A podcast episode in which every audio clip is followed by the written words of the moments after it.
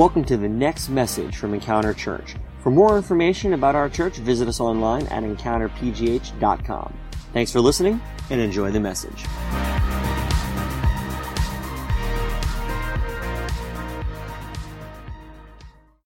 Are going to go ahead and get into the message this morning. And if you're wondering why the room is a little bit lopsided, earlier on I had everybody move to this side of the room because we wanted to everybody to be together. You guys are feel feel free to stick where you're at. If you want to come over here, you're welcome to. But we just wanted to create uh, just a little bit more of an intimate environment. So that's why it feels that way. Well, today we are going to be continuing our message series called Essentials, which is uh, a series where we're asking the question what are the essential building blocks of a relationship with God? Or what's the blueprint of a life of faith?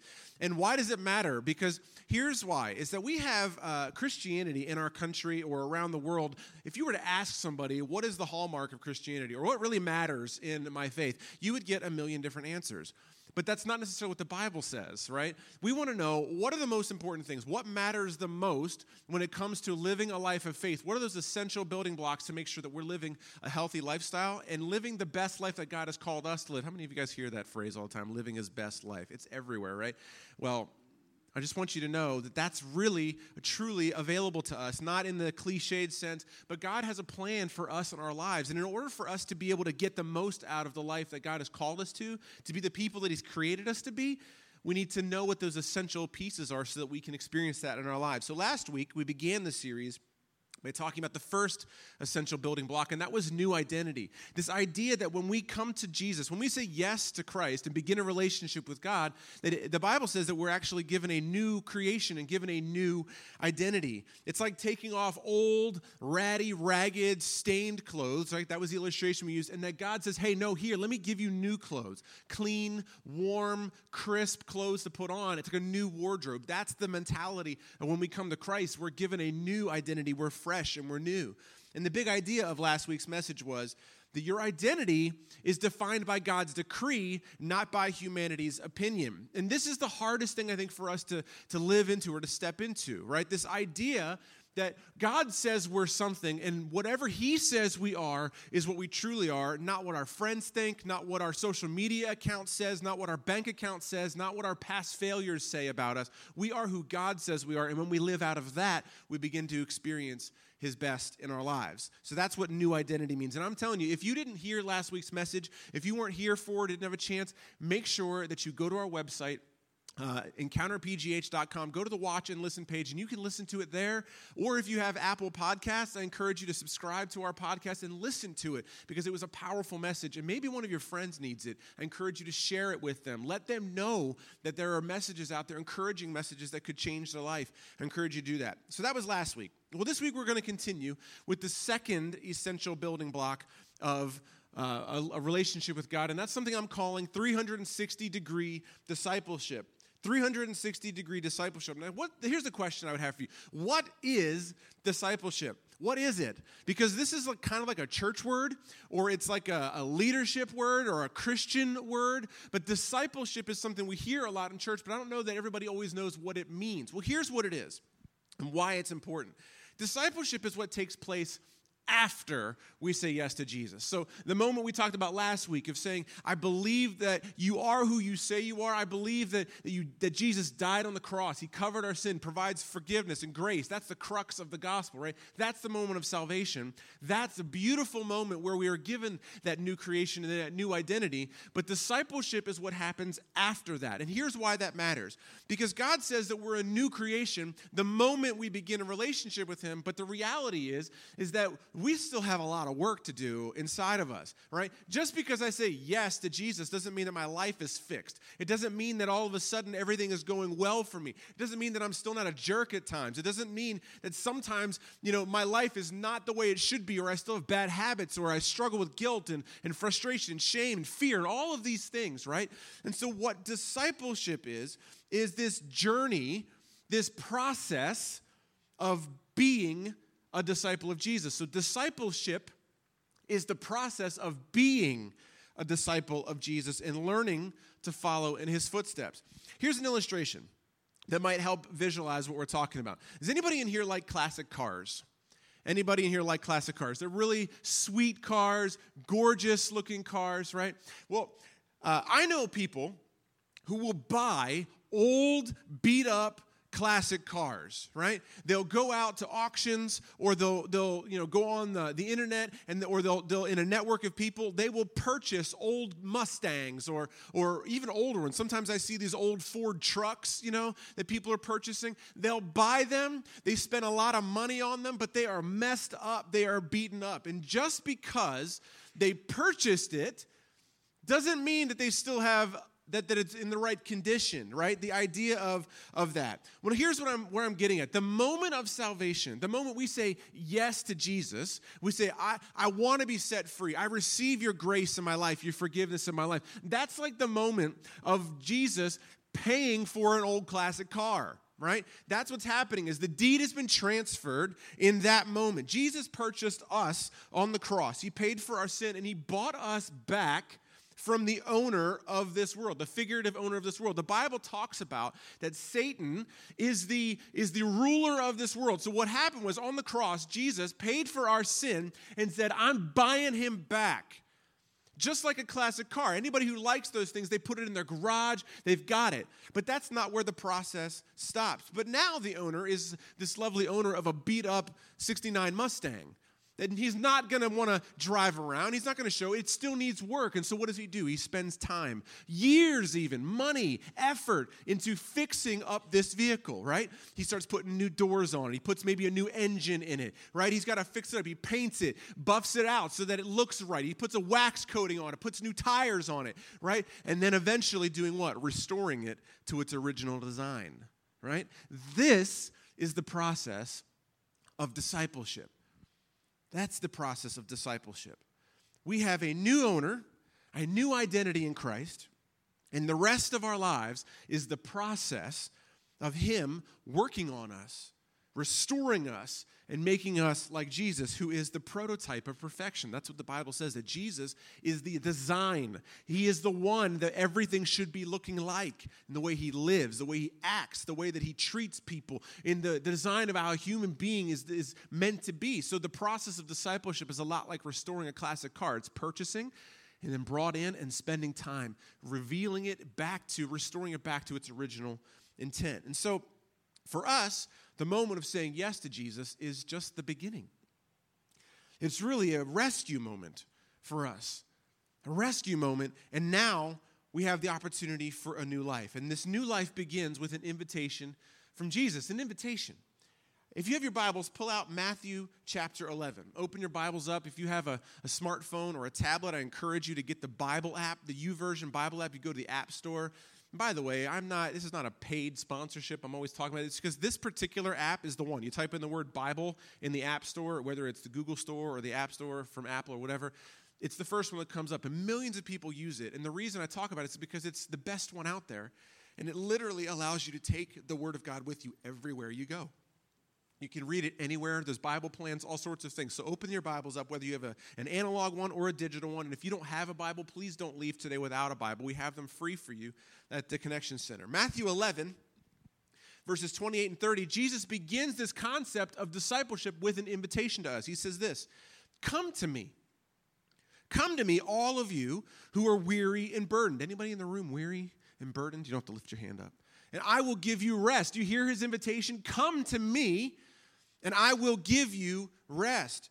And then another invitation take up my yoke and learn from me, because I am lowly, I'm humble in heart, and you will find rest for your souls. My yoke is easy and my burden is light. What is Jesus' invitation? He says, Come to me, learn from me. Now, this word yoke is something that, that, uh, that is, needs unpacked a little bit because we know of an oxen yoke, right? The idea of putting it on its neck and two oxen walk step in step. And that's the that's the first level. So Jesus is saying, "Come walk with me. Put your yoke around my neck and now we're going to walk side by side. So as I step, you're going to step." That's that's one illustration example that's true. But a deeper understanding of the word yoke is a rabbi has a yoke. Every rabbi has a yoke. And what that is, is it's a teaching, a set of teachings. You would know one rabbi from another based on their yoke okay? It's their their their their specific interpretation or understanding of scripture. So jesus is saying take my yoke upon you. Live the way that i live. Understand the way that i teach the way that i'm telling you who god is and what the kingdom of god is about. So he's saying take it on. But it's see here's the thing is that it's not just a teaching it's also a lifestyle. So when jesus is saying in this verse inviting us to follow him He's saying, literally leave behind and now do what I do. That's what he is essentially saying. That's the invitation of discipleship. Come to me, listen to me, learn from me, do what I do, and you will find rest for your souls. Now, that's an invitation, but it's also an instruction. First John chapter 2 verses 3 through 6. This is an instruction. It says, "This is how we know that we know him. Him is Jesus. It says, if we keep his commands. The one who says that I have come to know him and yet doesn't keep his commands is a liar. That's pretty hard. And the one and the truth is not in him, but whoever keeps his word, truly in him, the love of God is made complete. So, this is how we know that we are in him. This is it, bottom line. How do we know that we're followers of Jesus? It says, the one who says he remains in him should walk just as he walked. So, what we're seeing is an invitation to Jesus is come to me and I will give you the rest that you're looking for. I'll give you the meaning that you're looking for. I will give you the, the purpose, your desire in life. I will show you, I will teach you, learn from me. That's the invitation. But there comes an expectation to where the concept of discipleship should be a consistent and intentional instruction. It is an expectation from God that we are to walk step by step with Him, to learn from Him, and to walk with Him. Now, here's the, here's the problem the elephant in the room is obviously there is a huge gap between the new creation, the new identity, a huge gap between what God says that we are, right? And how I live my life. There is a huge gap between the invitation of Jesus to come into a, a healthy life and, and, and, and the goodness and the creation of that and the, the rest, right? There's a huge gap between that and the fully living out of that instruction. And so here's what I would say the gap between what we are now and what God sees in us is the process of discipleship. The gap between who we are right now and what God says about us in its fullness is the process of discipleship. Discipleship is the steps to becoming who God created us to be, it's an intentional effort to become like Jesus. It's learning to follow in Jesus' footsteps, and it involves every area of our life. And that's why I'm calling it a 360 degree discipleship. So, what does 360 degree discipleship look like? Well, the first one is this it's this concept of up and down, up and down discipleship. It's learning from God. It's learning to listen to Him and speaking to Him. It's this concept of up and down. It's allowing Him to speak down to me, and it's allowing us to speak up to Him. It's this concept of receiving guidance and direction. It's an up and down relationship. Psalm verse, chapter 1, verses 1 through 3. This is the very first psalm. If you're not familiar with what psalms are, they're poems or like songs that were written by David and a couple other guys who basically just poured out their heart about who God was. And they're kind of like a journal entry, like writing it. This is the very first one. And check this out the very first verse of the psalm. This is what it says about discipleship. How happy is the one who does not walk in the advice of the wicked, or stand in the pathway with sinners, or sit in the company of mockers. Instead, his delight is in the Lord's instruction, and he meditates on it day and night. What happens to him? He is like a tree planted beside flowing streams that bears its fruits in the season and whose leaves do not wither. Whatever he does prospers. Right away in Psalms, the very first psalm, we see the concept of this up and down concept of the 360 degree discipleship taking place. It's up and down. It's receiving guidance and wisdom and instruction from God. It's then writing it back and saying, But I don't understand that, God. It's hard for me to apply this in my life, or I'm afraid, I'm frustrated. And then God speaks back to us. And we begin to change what we, did, what we think and what we say and what we do based off of His feedback. The problem is, is that oftentimes most of us bounce outward towards everything. We want feedback off of our friends or off of the news or off of social media. And there's not something wrong with it. We're going to talk about that in a minute. But our direct source of how we understand how we should be living should come from an up and down relationship. The 360 degree discipleship process begins with an upload and download stream.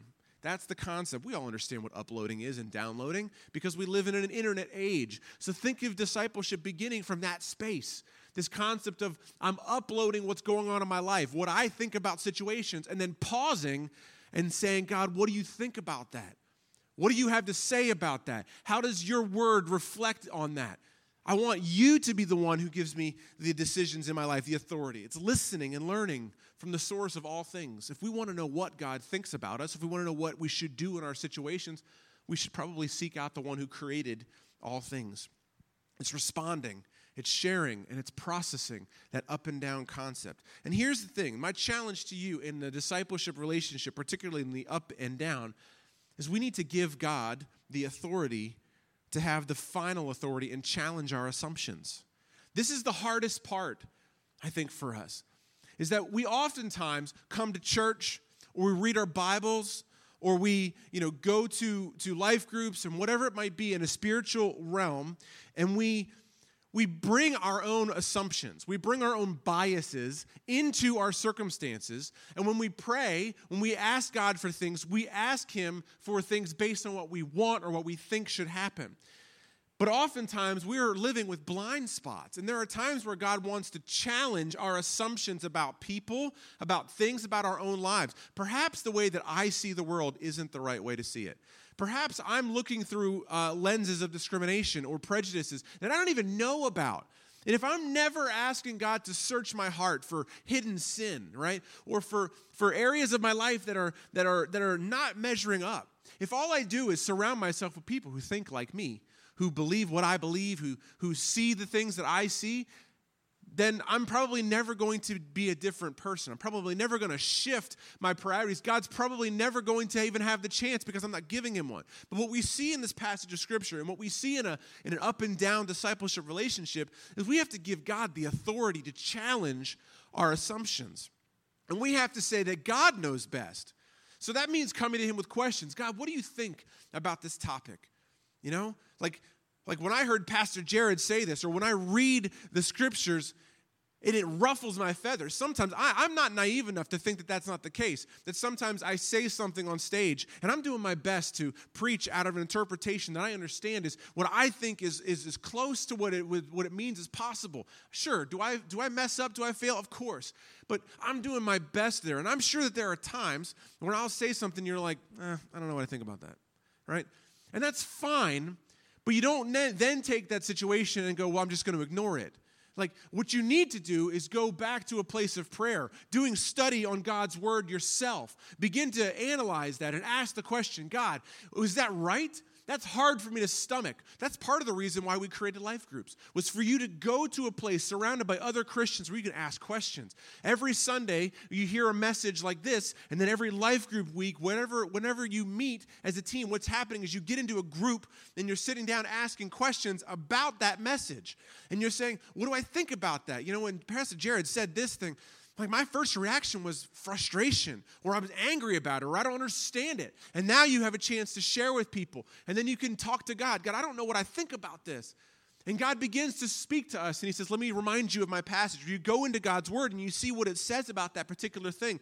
And then here's the choice that we have to have. In that moment, we have to choose if God's Word says something.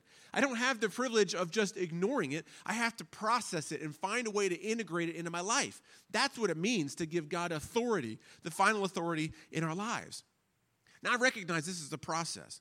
And if there is something in your heart or something in your life, or maybe even that you've heard all your life, and now God is challenging you on it, I don't expect you, I don't think God expects you to be living out of that immediately, to like to act as though it never was a, a struggle for you. There is the reality of if God is challenging something in my life, He's been doing it for me with anger for years. I struggle with my temper. I struggle with it, if I can just be honest with you.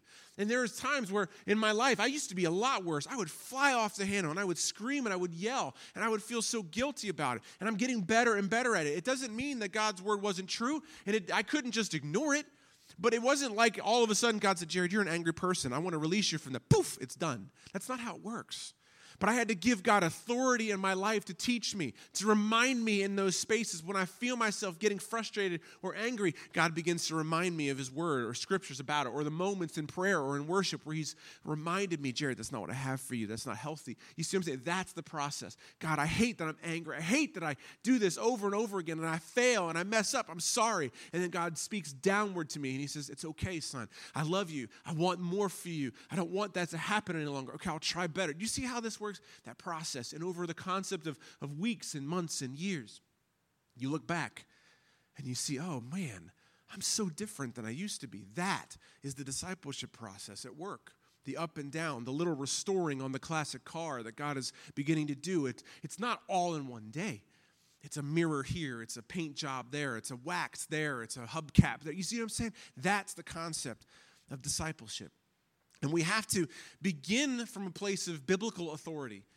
And I'm going to step on some people's toes here today because I don't know where everybody thinks, but listen, the Bible is the beginning of it all. If you don't believe that the Bible is God's word, there's really not a lot you're going to be able to do in your faith. You're constantly going to feel like you're learning something new and you don't know what's true and what's not. I'm not talking about literally, like the literal uh, uh, uh, execution of the word being literal or not. What I'm talking about is the Bible the authority in my life? Does what is written in that book, does it contain the essence of what God wants us to know about who he is? And we have to live our lives from a place of when I read it, it's either true or it's not. That's, that's what we have to do. We have to give the Bible, and, and by extension, God's word speaking to our lives through his spirit as well as through the, through the Bible, we have to give it authority in our life. If we don't, then we're just playing games. We're just adding God to a list of other opinion sources like CNN and Facebook. And that's not what the Bible says. That's not what God is, has created his word to be. Now, I recognize that it, it is rather challenging. Sometimes, like I said, the Bible, when I read it, passages sometimes are hard and they're difficult. But again, it's the process of becoming like Jesus and changing the way that we treat. And I will say this to you here's my, here's my litmus test. Is there anything in God's word, that instruction for us as Christians, that would cause us to be a, a hateful person, is there ever a moment where at the end, if I lived out what God's word teaches, will I be a terrible person? Would I be someone who, who creates division? Would I, is that the case? No, that's not the case. And I see people all the time arguing that, that, the, that the Bible is irrelevant or it's not true. But let me tell you this is that if you live according to God's principles, you will always be a good person. So even if you follow the Bible at a minimum, just out of being trying to be doing good things, the Bible is going to lead you in a direction of being healthy and whole. And I believe it's because that's how God created the world to be designed to be lived. So I'm going to off my soapbox in that space. Biblical authority and habits. So that's the first space. The first step is up and down. 360 degree discipleship begins with this upload and download stream. But the second is this left and right. So you can see it's like an up and down, and it's also an inward and an outward. It's a left to right, side to side, front and back concept. This is fellowship. This is learning and growing together with others, practicing it outwardly. It's like, okay, I've heard what God said to me, He's speaking to me. It changes my heart. I begin to live that out. And then I come over here with my friends, and I say, this is what God's been teaching me lately. That's what we do at Life Group. We ask this question What has God been speaking to your life? What has He been saying to you? Right? And they begin to reflect that back. God's beginning to change something in my heart, and now I push it outward to other people, and I, I begin to live it out, and that reflects backward, and I go, that didn't work very well. Let me try again. You see, up and down, inside and out, up and down, inside and out. Proverbs chapter 27, verses 17 and 18 talks about this very concept. It says, Iron sharpens iron and one person sharpens another. Pause. That's the space that we usually stop at.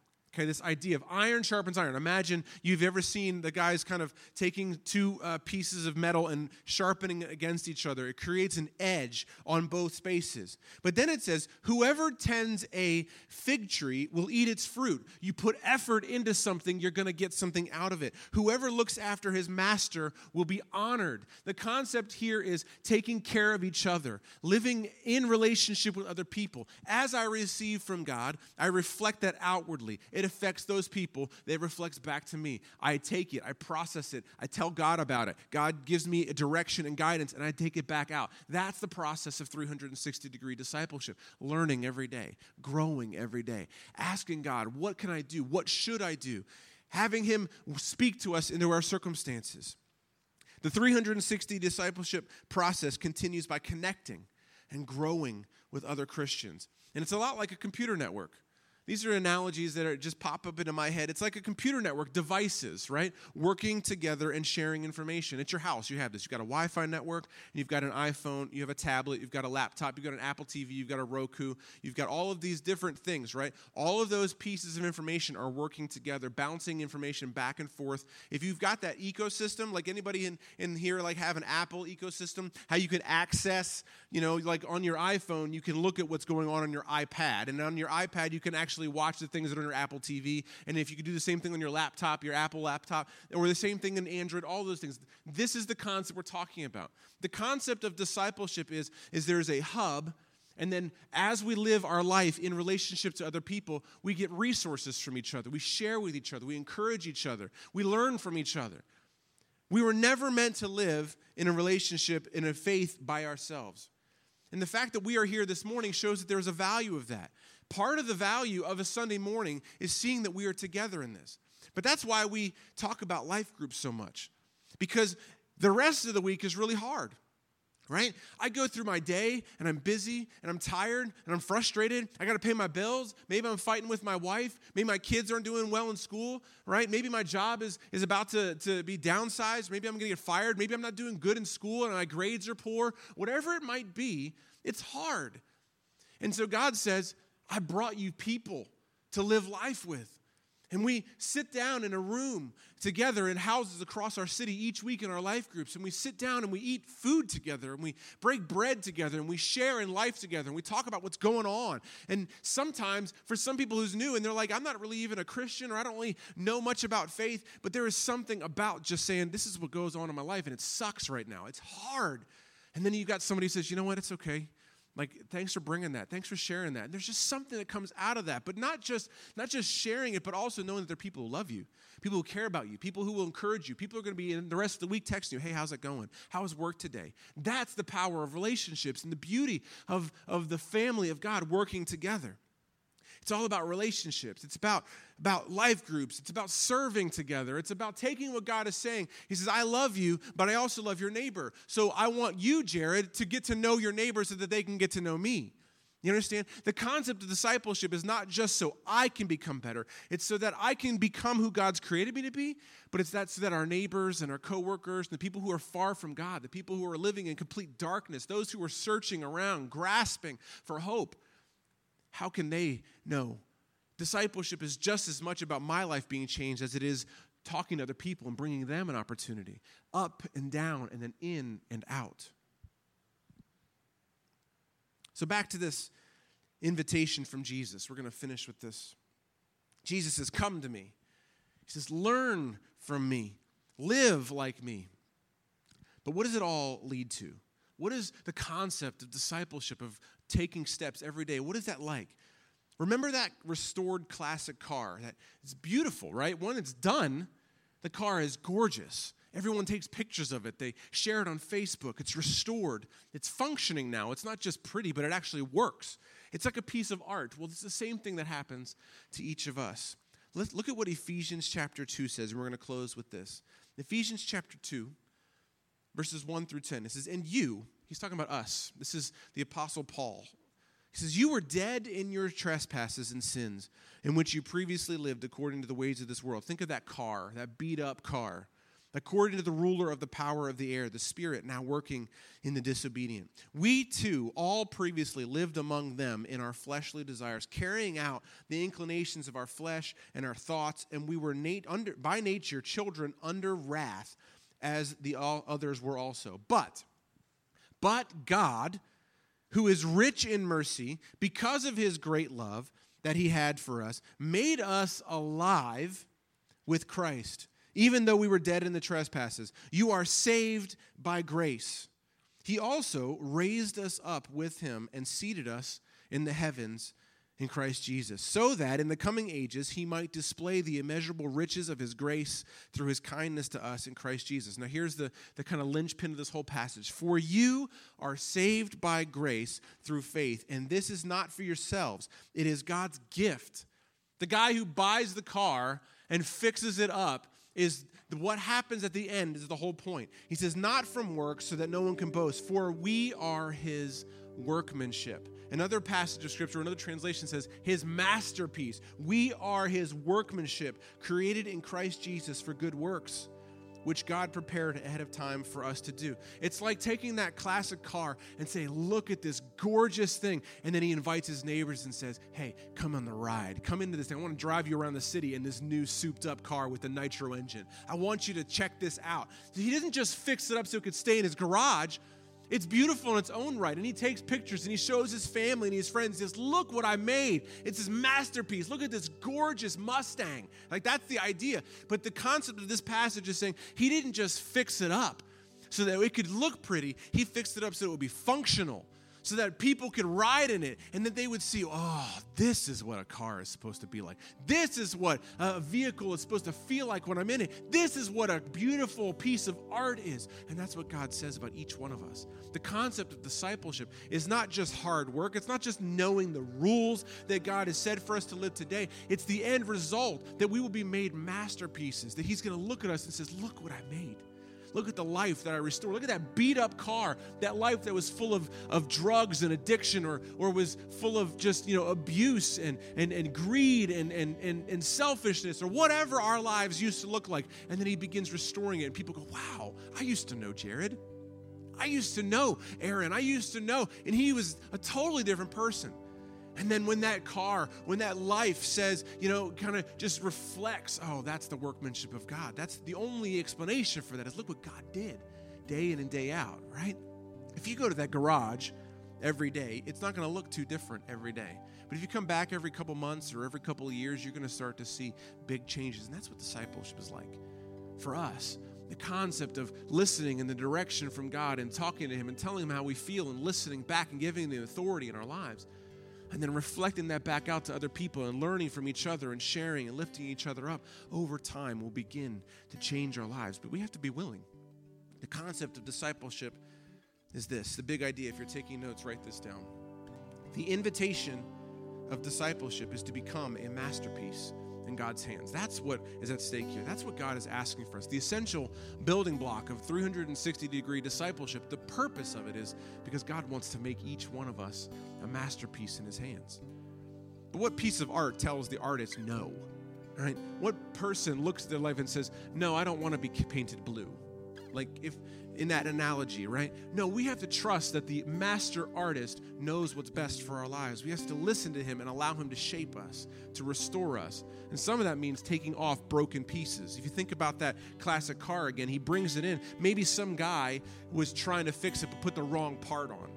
Maybe, maybe in the garage is sitting rusted pieces that were broken or messed up, right? And then the car, it probably hurts. Sometimes I've heard mechanics when they have to go in there with their wrenches and it's bolted and it's stuck because it's been, you know, messed up and it's corroded. Sometimes they have to rip pieces out and it takes a lot of work to do that. That's the process of discipleship. It doesn't mean that God doesn't love you. It doesn't mean that he doesn't that he doesn't uh, doesn't value you. What he's doing, he's just looking at something that's deeply rooted in your life that might be unhealthy, that could be corroded from your life, bad habits, thought processes that over time have shaped you in unhealthy ways, and God has to remove that at the root. And sometimes it's so corroded or so rusted in that He has to remove entire pieces or sections out before He can replace it. That's the process of discipleship. It doesn't mean that He doesn't love you. And just because it hurts doesn't mean that it isn't right or isn't healthy. It means that the master craftsman is the one who sees what has to happen to bring the masterpiece out. That's the concept of discipleship is trusting that God is the master mechanic who is fixing us and restoring us. The invitation of discipleship is to become a masterpiece in God's hands. Would you stand with me and close your eyes as we close out this message?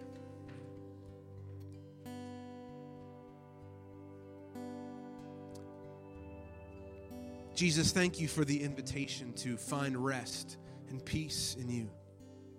That's the beginning of a relationship with you. I thank you that we are that we are forgiven. I thank you that you have bought each one of us. You've paid for our sin on the cross, and you bought each of us and brought us back out of the horrible ownership of the owner of this world who abuses us and abuses the rest of this world, subjects us to environments that are corrosive to our hearts and to our souls. I thank you that you have purchased us and you've given us new life. God, would you begin the process now of restoring us, each one of us? And each one of us in the room this morning, if this is your desire to give God permission to restore you, even when it hurts, then just tell Him that God, restore me, work on me. Every day, change me, make me like you. God, I wanna, I want to, to live a discipleship of up and down. I want to talk to you. And that just takes time every day, just saying, talking to Him, telling Him, but then stopping and listening. God, would you speak to my heart? Help me to, to look at my life, the things that I do every day, the lifestyle, the things that I watch, the things that I listen to, the people that I hang out with, the, the way I spend my money. Would you, you know, speak into those spaces and help us to know if they're healthy, if they're if they're good, if they're right, or if they're wrong, God? Would you would you open our, our hearts and our, our ears to, to hear, to sense you speaking to us, guiding us, directing us, and particularly in the challenging places. The areas of our life that maybe we're blind to, would you shine a light in them? We give you permission today to shine the, the spotlight into our hearts, into the areas that maybe we are blind to that has unhealthy spaces, God. And when we do, may we be pulled to repentance, God. That our hearts say, I'm sorry. I don't know what to do about it. Sometimes it just takes being honest. God, I don't want that for my life anymore, but I don't know what else to do. I promise you, He will speak into it. Even this morning, maybe He's challenging you to some specific thing or specific area of your life that is that is unhealthy. Maybe he's challenging you. That's the very fact that you feel that way is God speaking to you, challenging you and saying, "I want to address that area." Right now, it might just be pointing attention to it. And in the coming days and weeks, he'll be telling you what you can do. But God, we also want to engage in relationships with the people. People outside of us, people who maybe who can teach us things. God, would you bring us mentors into our lives? Would you bring us friends into our lives? Not just people who will say what we want to hear, but people who will challenge us, who will say the things that we need to hear, even when it hurts. In love, God. We need people who will speak truth in love, who will give us grace and mercy, but nonetheless, they will speak truth into our lives. God, may we be sensitive to it. That maybe, just maybe, the friend who's telling us something hard was sent by you. Help us to grow every day, God, to take steps closer to you, intentional steps to be like Jesus. Keep our eyes fixed on Jesus. Pull us into your word so that we can read it and it challenge us. Let us eat it like it's like it's a, a meal, you know, to digest and to think about and to give us nourishment and nutrients.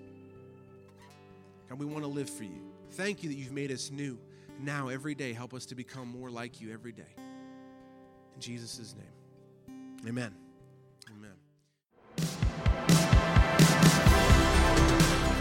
Thanks for listening to this week's podcast. If you call Encounter Church home, or if you'd like to partner with us to support the work that God is doing here, you can take advantage of our online giving option. Just go to encountergiving.com.